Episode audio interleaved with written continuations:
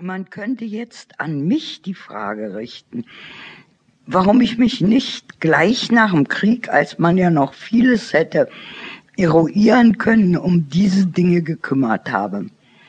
Sie waren mir gleichgültig. Von Augenblick zu Augenblick habe ich darum gekämpft, zu überleben. Äh, alles war, was ich erlebt habe, war sehr kompliziert, zum Teil qualvoll, zum Teil zum Verzweifeln.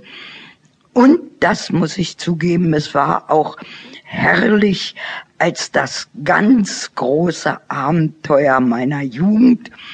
Und mir taten irgendwelche äh, idiotischen Spießbürger leid, die eigentlich im Grunde überhaupt gar nichts erlebt haben.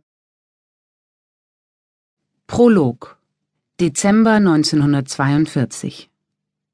Es war sehr kalt draußen und schon dunkel geworden. Die Kneipe lag in der Wassertorstraße, einer Gegend von Kreuzberg, in der ich noch nie gewesen war. Ich betrat den noch ganz leeren Raum. »Hallo?« rief jemand aus einem Hinterzimmer. Durch die offene Tür sah ich eine Frau, die dort saß und an einem Pelz herumnähte. Sie schien diese Beschäftigung nur sehr ungern aufzugeben, um zu mir nach vorn zu schlurfen. Benno Heller hatte mich hierher geschickt. Ich sollte mich in der Kneipe an die einzige Bedienung, eine Frau namens Felicitas, wenden. Sie war eine seiner Patientinnen. Eigentlich hätte sie als sogenannte Halbjüdin den gelben Stern tragen müssen, doch das tat sie nicht. Der Frauenarzt hatte mich schon ein paar Mal irgendwo untergebracht, aber diesmal hatte er mich gewarnt. Diese Felicitas mache nur krumme Dinger. Gern hatte er mir ihre Adresse nicht gegeben, aber er wusste niemand anderen mehr, der mir helfen konnte. In mir stieg ein furchtbares Grauen, eine tiefe Angst auf. Alles in dieser Situation und in dieser Gegend war mir fremd. Dennoch überwand ich mich dazu, Felicitas in wenigen Worten zu erklären, warum ich gekommen war. Sie dachte kurz nach, dann verkündete sie, »Ich hab's. Der Jummi-Direktor muss bald kommen. Der gehört ja abends zu den Ersten. Das könnte was sein.« Ich sollte mich einstweilen an den Tresen stellen und mich verhalten wie ein gewöhnlicher Gast, der sein Glas Bier trinkt. Nach kurzer Zeit betrat der Mann die Kneipe. Ich war entsetzt.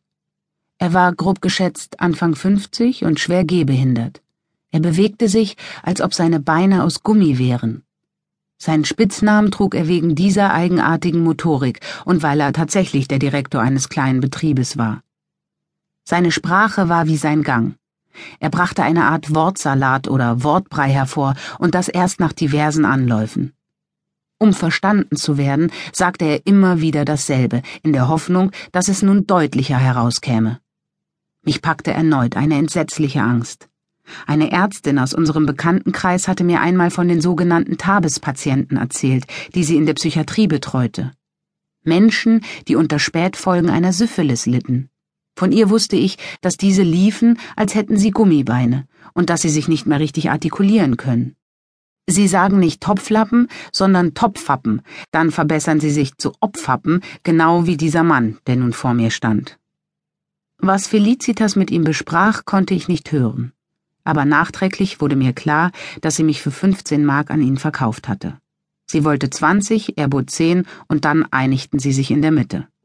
Bevor ich das Lokal mit ihm verließ, schenkte Felicitas ihrem Stammgast noch ein Bier ein und sagte zu mir, »Ach, komm doch noch mal eben mit.« Im Hinterzimmer erzählte sie mir, was sie ihm für eine Geschichte aufgetischt hatte.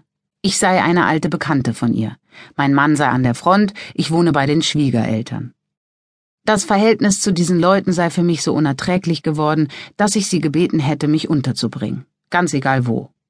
Sie raunte mir auch noch zu, dass Karl Galetzky, der Gummidirektor, ein bis an den Rand des Wahnsinns fanatisierter Nazi war.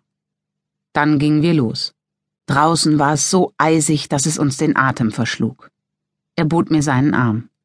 Wir sprachen kein Wort miteinander. Der Schnee war überfroren und glitzerte hell. Es war annähernd Vollmond. Ich hob meine Augen zum Himmel. Riesengroß war das Gesicht vom Mann im Mond zu erkennen.